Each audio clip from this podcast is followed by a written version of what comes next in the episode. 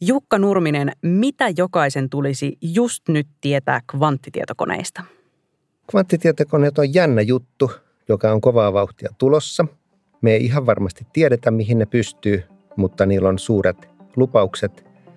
Paljon on vielä tehtävissä, mutta valtavasti tapahtuu ja niistä voi tulla iso juttu, joka mullistaa aika paljon sitä, miten tietojen käsittelyä tehdään.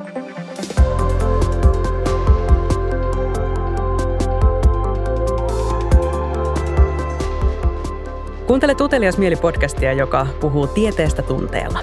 Tässä podcastissa tutkijat saavat puhua niistä asioista, mitkä juuri nyt ovat kiinnostavimpia ja tärkeimpiä. Vieraana on tänään tietojen käsittelytieteen professori Jukka Nurminen Helsingin yliopistosta. Tervetuloa. Kiitos. Minä olen Hanna Hantula, tämän podcastin juontaja.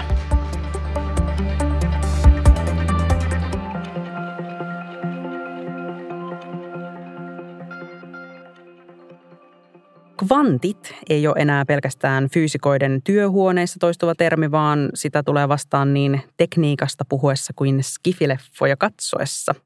Mitä kvantti oikeastaan meinaa? Kvanttimekaniikka on tämä ala, joka tutkii, mitä tapahtuu, kun mennään ihan pienen pieniin asioihin. Mitä tapahtuu atomin sisällä, elektroneihin, näihin asioihin, mitä varmaan kaikki on ehkä koulussa törmännyt atomin rakenteesta. Ja siellä tapahtuu niin kuin hyvin kummallisia asioita, näin niin kuin mitä meidän on varmaan niin kuin vaikea kuvitella ja sanovat, että ei fyysikotkaan niitä oikein pysty kuvittelemaan, että vaan niin kuin laskemalla voidaan sanoa, että näin siellä tapahtuu ja kokeet vastaa sitten sitä, mitä on laskettu.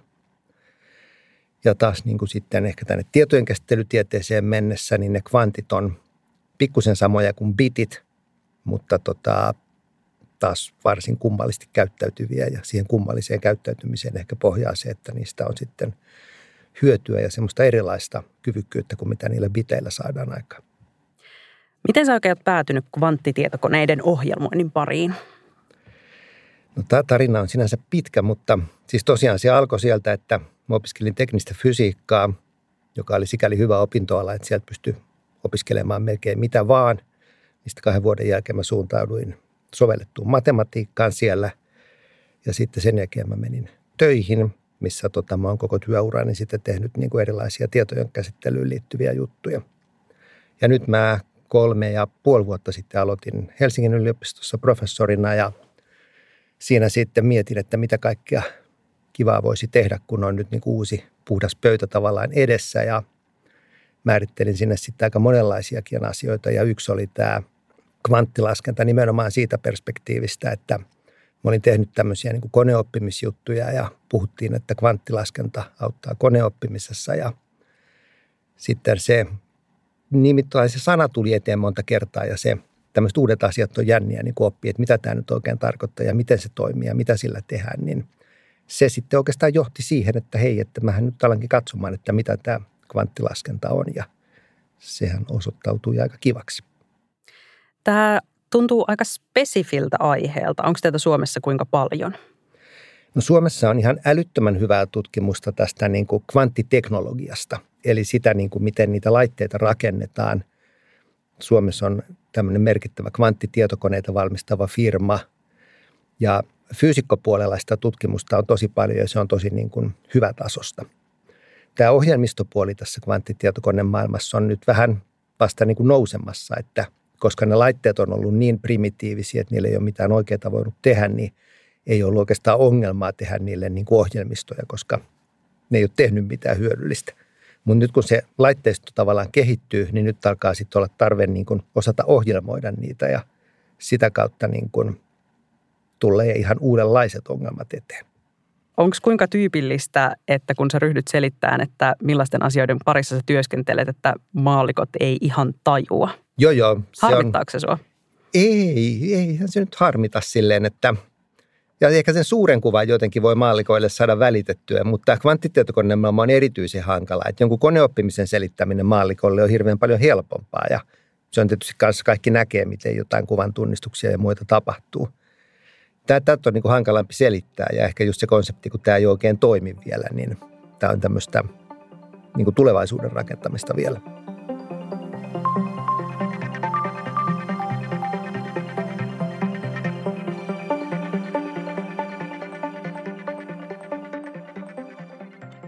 Tässä podcastissa tutkijat saavat puhua siitä, mikä heistä on oikeasti juuri nyt tärkeää.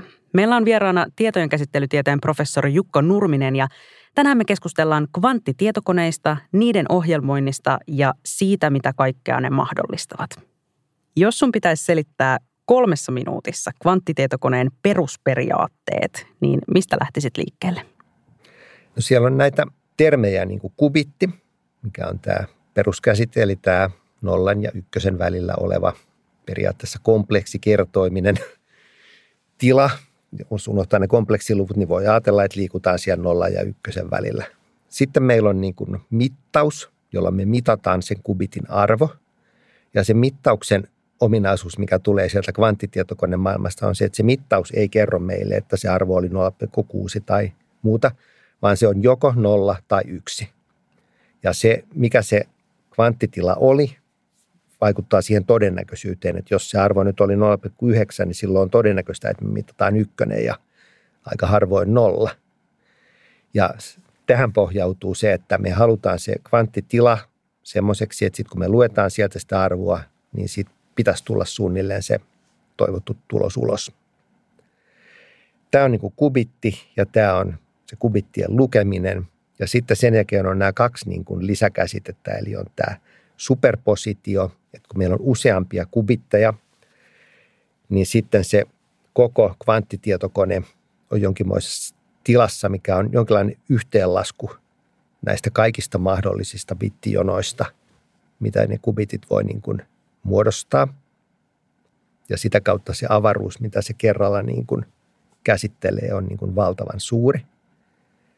Ja sitten viimeisenä on tämä kubittien kytkeytyminen toisiinsa, lomittuminen, entanglement englannin kielellä, mikä niin kuin kytkee ne kubittien tilat toisiinsa niin, että jos meillä on nyt 2 kubittia tämmöisessä lomittuneessa tilassa, niin tässä niin kuin toisen kubitin tilan muuttaminen muuttaa saman tien sitä toisen kubitin tilaa ja sitä kautta siellä syntyy tämmöisiä niin kuin kytköksiä niiden välillä ja näihin kytköksiin nimenomaan pohjautuu isolta osin ne kvanttitialgoritmien fiksu toiminta. Kvanttitietokoneita on ideoitu jo 80-luvulla, mutta pitkään ne oli todellisuutta lähinnä skifikirjojen sivuilla. Miksi kvanttitietokone tuntuu olevan jonkinnäköinen tutkijoiden haave? Jos me saataisiin niin kuin semmoisia toimivampia kvanttitietokoneita kuin nykyiset, niin oletus olisi, että niillä pystyttäisiin tekemään merkittävästi paremmin joitakin asioita, mitä nykytietokoneet pystyy tekemään. Ja sitä kautta se tulee. Siis varmaan se tehtäväjoukko, mitä pystytään tekemään, on varsin pieni, mutta toisaalta taas varsin niin kuin merkityksellinen. Merkityksellinen mille asioille? No riippuu siitä, että mitä tehdään. Et siis yksi näitä varmaan, niin kuin, mihin on ehkä suurimmat odotukset lyhyellä tähtäimellä, on ikään kuin molekyylien, elektronien mallintaminen.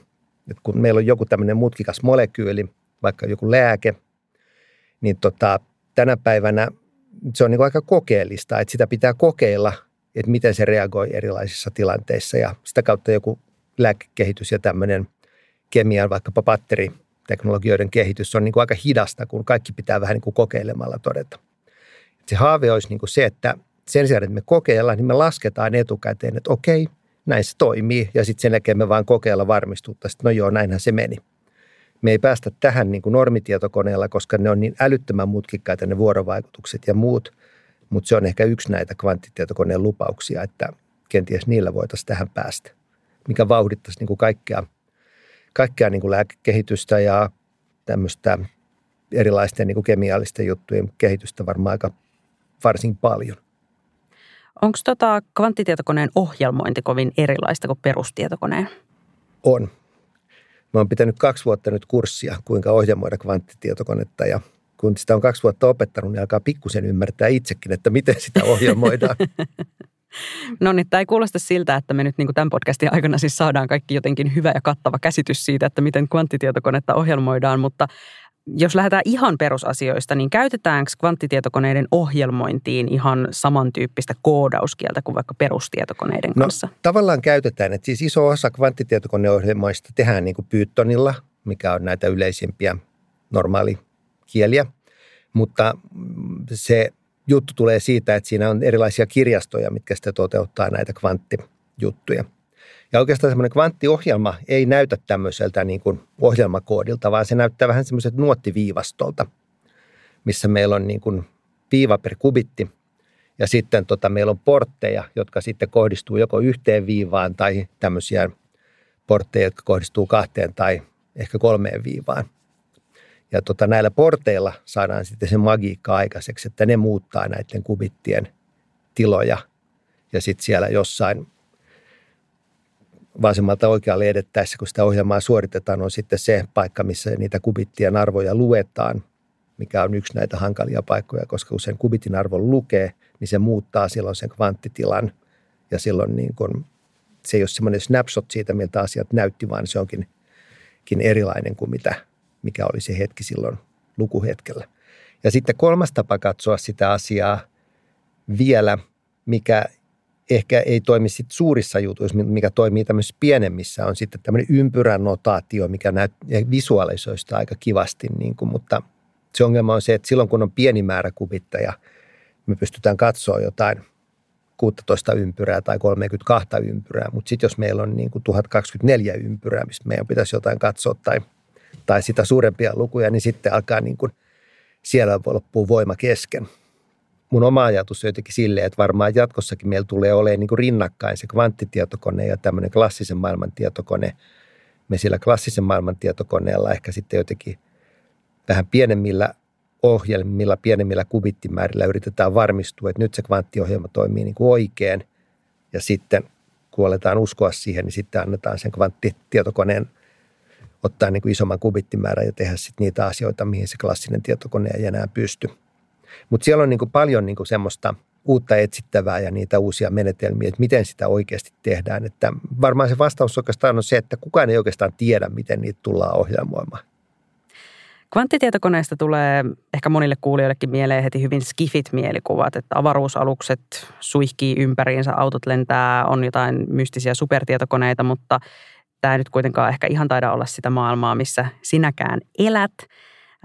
Kvanttitietokoneet ei sovellu ihan kaikkeen käyttöön ja ilmeisesti myös kaupallinen käyttö on vielä aika kaukana. Mihin tarkoituksiin kvanttitietokone sitten soveltuu parhaiten? No siis tämä kemiatutkimus oli se, mistä mä jo puhuin. Se on varmaan yksi niitä lupaavimpia. Sitten koneoppimiseen, se on se, missä on niin kuin luja usko ja mihin varmaan monet niin kuin siinä panostavat. Ehkä se tärkein syy oikeastaan, miksi tästä kvanttitouhusta ollaan niin kuin monessa mielessä innostuneita, on, että se soveltuu tähän niin kuin salakirjoitusmenetelmien murtamiseen. Eli on tämmöinen Shorin algoritmi, mikä on tuolla 90-luvulla jo kehitetty, ja sen ansiosta pystyttäisiin oikeastaan kaikki nämä menetelmät, millä nykyisin tämmöistä niin kuin luottamuksellista tietoa välitetään internetissä tai käydään web-sivuja lukemassa tai muuta, niin ne pystyttäisiin niin kuin murtamaan. Hetkinen, toi ei kuulosta kauhean hyvältä. Tarkoittaako toi, että vaikka mun sähköpostit on tulevaisuudessa vaarassa? Periaatteessa kyllä. Et sen takia on nyt aika paljon tämmöistä post-quantum-kryptografitutkimusta meilläkin. Kollega yliopistolla tutkii sitä, että miten nämä salakirjoitusmenetelmät pitää muuttua, jotta niitä ei voi kvanttitietokoneella murtaa. Sikäli ollaan vielä aika kaukana, että vaaditaan niin kuin aika tosi hienoja kvanttitietokoneita, että tämmöinen murtaminen olisi mahdollista. Luulen, että jossain militaaripuolen tutkimuksessa varmaan ollaan aika pitkälläkin näissä asioissa, mutta niistä ei ehkä niin kauheasti kerrota. Niin onko tässä jonkinnäköistä kilpavarustelua käynnissä? Joo, siis varmaan. Siis amerikkalaiset firmat tietysti on kaikessa näissä tietotekniikka-asioissa aika kovia. Kiinassa varmaan tehdään paljon, mutta siellä ollaan aika hiljaa. EU toivoisi, että me saataisiin tätä eurooppalaista juttua liikenteeseen, toivottavasti saataisiin. Että tämmöinen maantieteellinen kilpavarustelu on kyllä niin kuin menossa. Ja just tämä kryptografia on niin kuin ehkä iso juttu siinä, niin kuin, paitsi niin kuin näissä siviilisovelluksissa, niin myös sitten kaikessa muussa. Kuinka paljon resursseja tällainen niin kuin kvanttitietokoneiden kehittäminen, niiden ohjelmoiminen ja niiden kaikkien mahdollisuuksien tutkiminen oikein vaatii? Onko tämä semmoista, mitä ensisijaisesti valtiot tekee vai tekeekö myös esimerkiksi suuryritykset tämmöistä työtä? Siis iso osa on varmaan yrityksiä, IBM ja tällaiset niin kuin tutut nimet, tekee sitä. Sitten on paljon tämmöisiä uusia startuppeja. Ja siellä on niin kuin monen tasosta sitä työtä. On sitä, että tehdään se laite. On sitten semmoista, että tehdään joku semmoinen kontrolliohjelma, joka kontrolloi niiden kubittien tiloja. Tarvitaan kääntäjä, joka kääntää tämmöisen ylemmän tason ohjelman niille kubiteille ja porteille. Ja sitten se, mikä on oikeastaan se mun oma mielenkiinnon kohde eniten, on se, että kun meillä on joku käytännön ongelma, miten kuljettaa tavaraa ympäri maailmaa tai jotain tällaista, niin millä tavalla me muotoillaan siitä jonkinlainen matemaattinen ongelma, joka sitten pystytään muotoilemaan kvanttitietokoneelle sopivaksi ongelmaksi, joka sitten voidaan ratkaista kvanttitietokoneella. Ja tämmöistä tarvettahan tulee olemaan kenties älyttömän paljon, että meillä on oikean maailman ongelmia, niin miten me muunnetaan ne semmoiseen kvanttitietokoneelle soveltuvaan muotoon. Eli ollaanko me tässä nyt vähän niin kuin semmoisessa tilanteessa, että nyt on keksitty tämmöinen hieno työkalu kuin kvanttitietokone, ja sitten pitäisi selvittää, että mihin sitä oikein käytetään? Joo, tavallaan näin. Me tiedetään kyllä mahdollisuuksia, mutta se riippuu siitä, minkälainen siitä toimivasta kvanttitietokoneesta tulee kanssa. Et siinä kvanttitietokoneessa puhutaan paljon siitä kubittien määrästä, mutta sitten siinä vaikuttaa ratkaisevasti se, että miten hyviä ne kubitit on. Eli kuinka kauan ne pysyy semmoisessa luotettavassa tilassa. Tämmöinen kvanttiohjelma tällä hetkellä saa ollakaan jotain luokkaa 10 mikrosekuntia. Kestoltaan sen jälkeen se kubittien tila niin kuin romahtaa ja niitä ei enää sitten, ne muuttaa niin kuin arvoja ja niille ei tehdä enää mitään. Sitten se, miten ne kubitit on kytköksissä toisiinsa vaikuttaa ja siellä on paljon tämmöisiä niin kuin asioita ja se, että minkälainen siitä semmoista toimivasta kvanttitietokoneesta sitten tulee, kun nämä kaikki erilaiset ominaisuudet niin kuin huomioidaan, niin määrää aika pitkälti sitä, niin kuin, että mitä asioita sillä voidaan tehdä. Ja sitten jotkut asiat, niin kuin ehkä tämmöinen kemiallinen simulointi, varmaan tämmöinen salakirjoitusmenetelmien murtaminen ja muu, niin ne voi olla niin merkittäviä juttuja, että siitä kvanttitietokoneesta ei tule tämmöistä niin kuin yleiskonetta, niin kuin nykyajan tietokone on, millä voi tehdä vähän kaikkea, vaan kenties silleen, että sulla on kvanttitietokone juuri tiettyyn tarkoitukseen, ja se on niin iso tarkoitus, että semmoinen kannattaa rakentaa.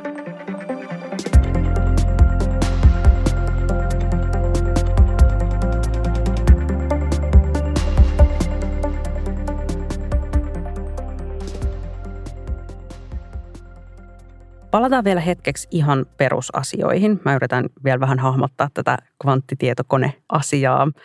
Jos mä oon oikein käsittänyt, niin kvanttitietokoneen toimintaperiaate on siis se, että tai kun verrataan tavalliseen tietokoneeseen, niin kun tavalliselta tietokoneelta kysyy kysymyksen, niin vastaukseksi tulee joko 1 tai 0. Mutta kvanttitietokone voi olla samanaikaisesti tilassa 1 ja 0 tai mitä tahansa niiden välistä. Oliko tämä oikeanlainen tiivistys? Kyllä. Yes. Eikö tämä tarkoita äärettömyyttä? Joo, jollain tapaa kyllä. Jos se voi olla ihan mitä tahansa, niin mistä me tiedetään, että mikä sitten on se oikea vastaus? No se ei ole ihan suoraviivasta siinä. Että se ohjelma toimii siis karkeasti ottaen silleen, että me laitetaan ne kubitit alkuunsa tyypillisesti siihen niin kuin 0 ja 1 välitilaan, siihen puoleen väliin ikään kuin. Ja sitten seuraa ne kvanttiportit, mitkä ikään kuin säätää sitä, mitä se ohjelma tekee. Ja sen jälkeen me saadaan se kvanttitila siellä tietokoneen syvyyksissä varmaan suunnilleen halutuksi. Mutta sitten meidän ongelma on se, että meidän pitäisi lukea tämä tila. Ja se lukeminen muuttaa sitä tilaa, mikä hankaloittaa asioita. Eli sitä kautta usein semmoinen kvanttiohjelma on oikeastaan, se mikä tekee sen varsinaisen laskennan on oikeastaan aika pientä siinä alussa. Ja sen jälkeen on kenties aika pitkä pätkä, millä vain yritetään muuttaa sitä tilaa sellaista, että me saadaan luettua se. Ja sitten siellä lopussa me niin kuin luetaan niitä kubittien arvoja ja ne sitten on vähän satunnaisia. Ne ei ole niin kuin yksi oikea vastaus, mikä sieltä tulee, vaan ne on satunnaisia ja ne riippuu oikeastaan 2 asiasta. Toinen on niin kuin häiriöt, mitä niissä on aina mukana, mutta toinen on se, että ihan niin kuin algoritmista riippuen, niin siellä on tämmöisiä, että se tila saattaa vaihdella. Näin ollen se tyypillinen tapa ajaa näitä kvanttialgoritmeja on silleen, että me ajetaan se sama algoritmi 100 kertaa. Ja sitten me katsotaan, että okei, nyt 5 tuli aika usein ja näköjään 7 tuli vähän harvemmin. Että varmaan se oikea vastaus on jompikumpi noista. Onko tämä savolaisten keksimä tietokone? Se on sellainen, että voihan se olla 1, mutta voipi olla 0. Joo, jossain määrin joo. Mutta sitten on aika paljon näitä tämmöisiä käyttötapauksia, missä me voidaan kokeilla, että oliko se oikea vastaus. Et esimerkiksi tämä salakirjoituksen murtaminen, niin siis karkeasti ottaen se pohjautuu siihen, että meillä on ihan älyttömän iso kokonaisluku. Ja meidän pitäisi tietää, minkä kaksi kokonaislukua me kerrotaan keskenään, jotta me saadaan tämä älyttömän pitkä luku. Ja tämän tekeminen on niin kuin tosi vaikeaa, kun sun pitäisi käytännössä kokeilla melkeinpä kaikki luvut. Mutta jos kvanttitietokoneella me saadaan tästä pitkästä luvusta heti vastaus, että se oli toi ja toi, niin meidän on helppo kokeilla, että no okei, oliko toi kertaa toi, niin tuliko siitä se? Jos tuli, niin ollaan tyytyväisiä, jos ei tullut, niin yritetään uudestaan, että saataisiko joku toinen luku, jolla se toimisi. Tämä kuulostaa niin kuin tosi eriltä kuin miten mä oon tottunut ajattelemaan tietokoneita, jotka kertoo aika silleen absoluuttisia lopputuloksia erilaisiin laskutoimituksiin. Onko kvanttitietokone, pitääkö sitä ajatella niin kuin tietokoneen seuraavana askeleena vai ihan omanlaisenaan laitteena? Ehkä sitä pitäisi ajatella semmoisena kuin mikä on GPU.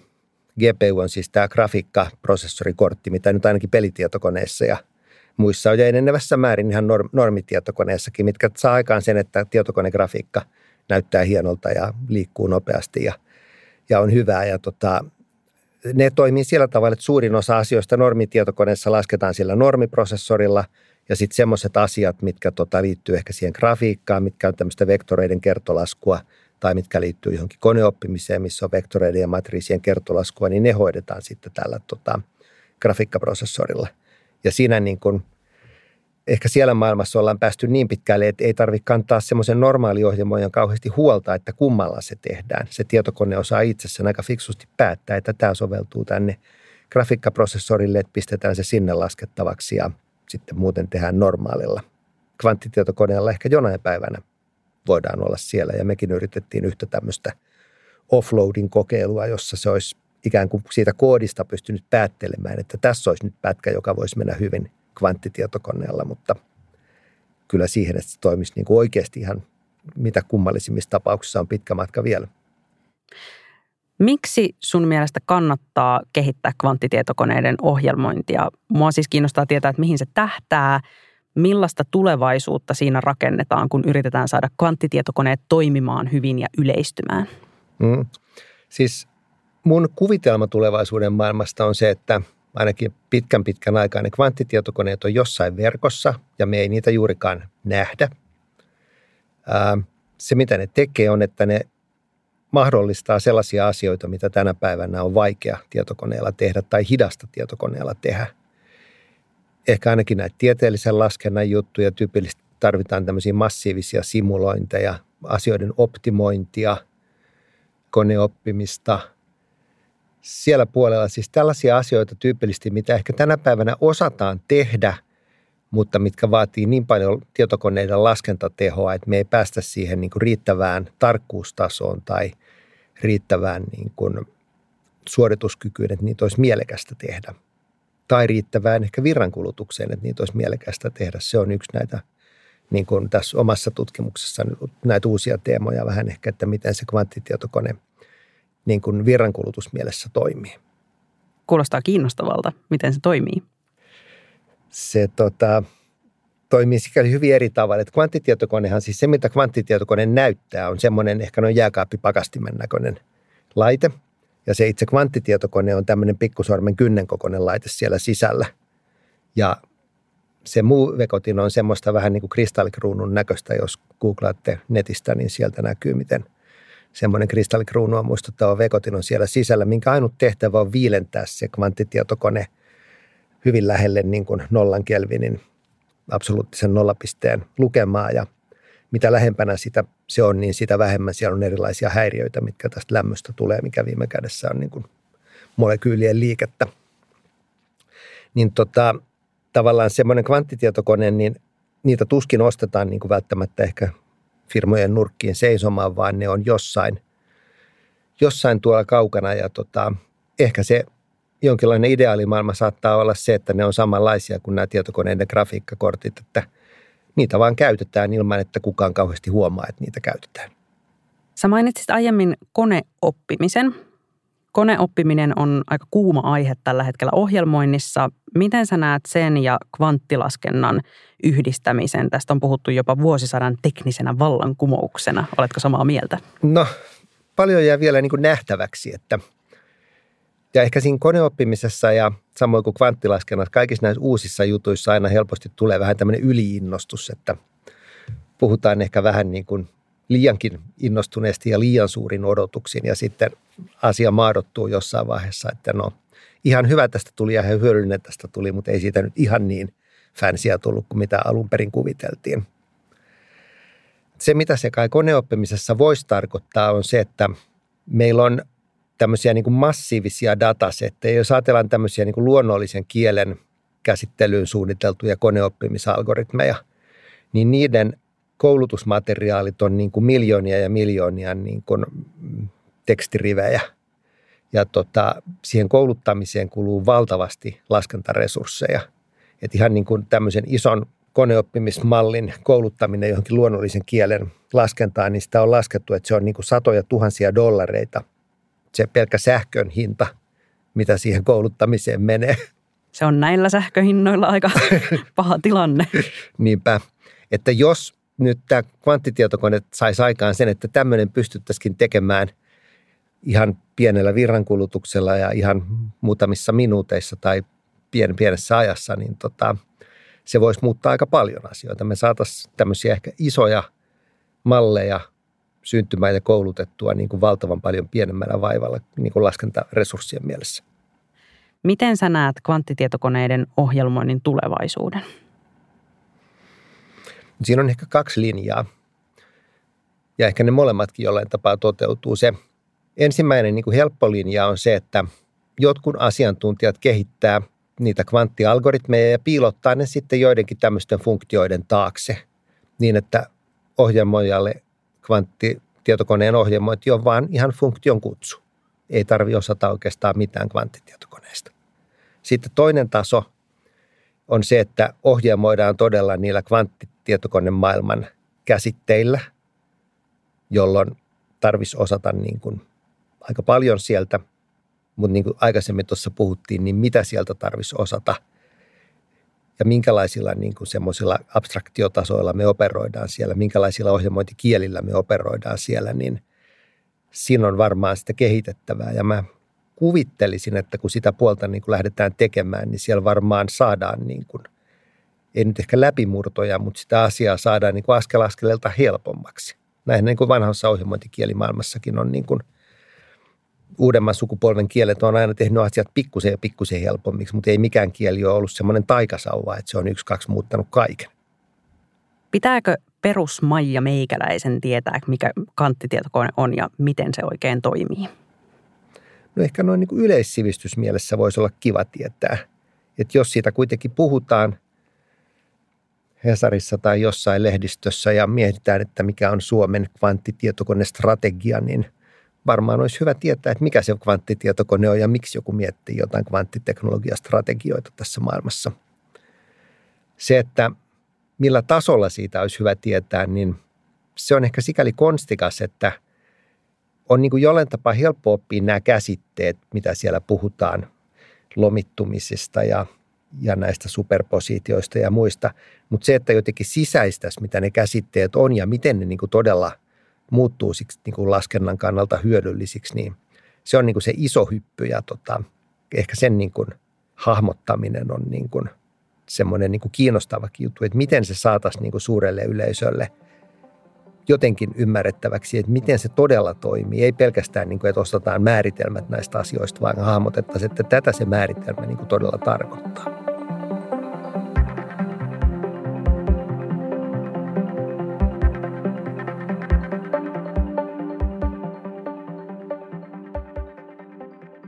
Kenen elävän tai kuolleen tutkijan kanssa menisit drinkeille, minne te menisitte ja mitä te joisitte? Joo, tämä on vaikea kysymys, koska enhän mä tiedä, kuka niistä on kiva tyyppi. Että monet tutkijat käsittääkseni historian hämärissä on ollut vaikka hankalia persoonia ja ties mitä. Että olisi kiva löytää semmoinen mukava tutkija, kenen kanssa on kiva mennä drinkille. Ehkä tällä alueella siis Richard Feynman on kai niin kuin näitä kvanttilaskennan näitä isiä ja ilmeisesti ihan kiinnostava persoonakin. Niin jos joku henkilö pitäisi valita, niin olisikohan se sitten hänet? Mukava lähestymistapa tuohon kysymykseen, että kuka on kiva. Jos sä voisit olla osana jotain hetkeä, löydöstä tai teoriaa tieteen historiassa, niin mikä se olisi? Varmaan se aika, kun näitä ekoitietokoneita alkoi tulla, transistori keksittiin, silloin tapahtui paljon niin kuin tällä tietotekniikan alalla. Ehkä sitten tämän niin kuin kvanttilaskennan innoittamana varmaan se 1900-luvun alkupuolen fysiikkamaailma, missä oivallettiin, että on tämmöisiä niin kuin hiukkasia ja ne käyttäytyy oudolla tavalla. Mutta sitten mä luulen, että tämä realismi on se, että kun sä elät sitä aikaa, niin sitten se on loppujen lopuksi aika tylsää, että siellä sitä istutaan ja raavitaan päätä puhkia ja ihmetellään, että miten se elektroni nyt tolleen käyttäytyy ja tuntuu, että se edistys on hyvin vähäistä ja sitten vasta niin kuin myöhemmin oikeastaan vasta oivalletaan, että no tossahan tapahtuikin paljon. Jos sä voisit suunnitella yhden pakollisen kurssin, minkä jokaisen ihmisen olisi käytävä, niin mikä se olisi? No se varmaan ei olisi tämä kvanttitietokoneiden ohjelmointikurssi. Mutta se voisi olla ehkä semmoinen joku metatason kurssi. Tämmöisiä yleisiä hyödyllisiä taitoja elämään. Kuinka innostut asioista? Kuinka kiva on oppia uusia juttuja? Kuinka tulet ihmisten kanssa toimeen? Tällaistahan ihmisille pitäisi oikeasti niin kuin opettaa, mutta ongelma taitaa olla se, että tällaisia ei oikeasti pystytä opettamaan. Että on paljon helpompi opettaa kvanttitietokoneen toimintaa kuin jotain tällaista. Usein ne elämäntaidot sitten hankitaan kantapään kautta eikä yliopistossa. Näin se on, mutta välillä toivoisin, että niitä oppisi muutenkin kuin kantapään kautta. Jukka Nurminen, kiitos kun olit mukana Utelias Mieli-podcastissa. Kiitos. Kiitos kun kuuntelit Utelias Mieli-podcastia. Jos tykkäsit kuulemastasi, kerro siitä kaverillesi.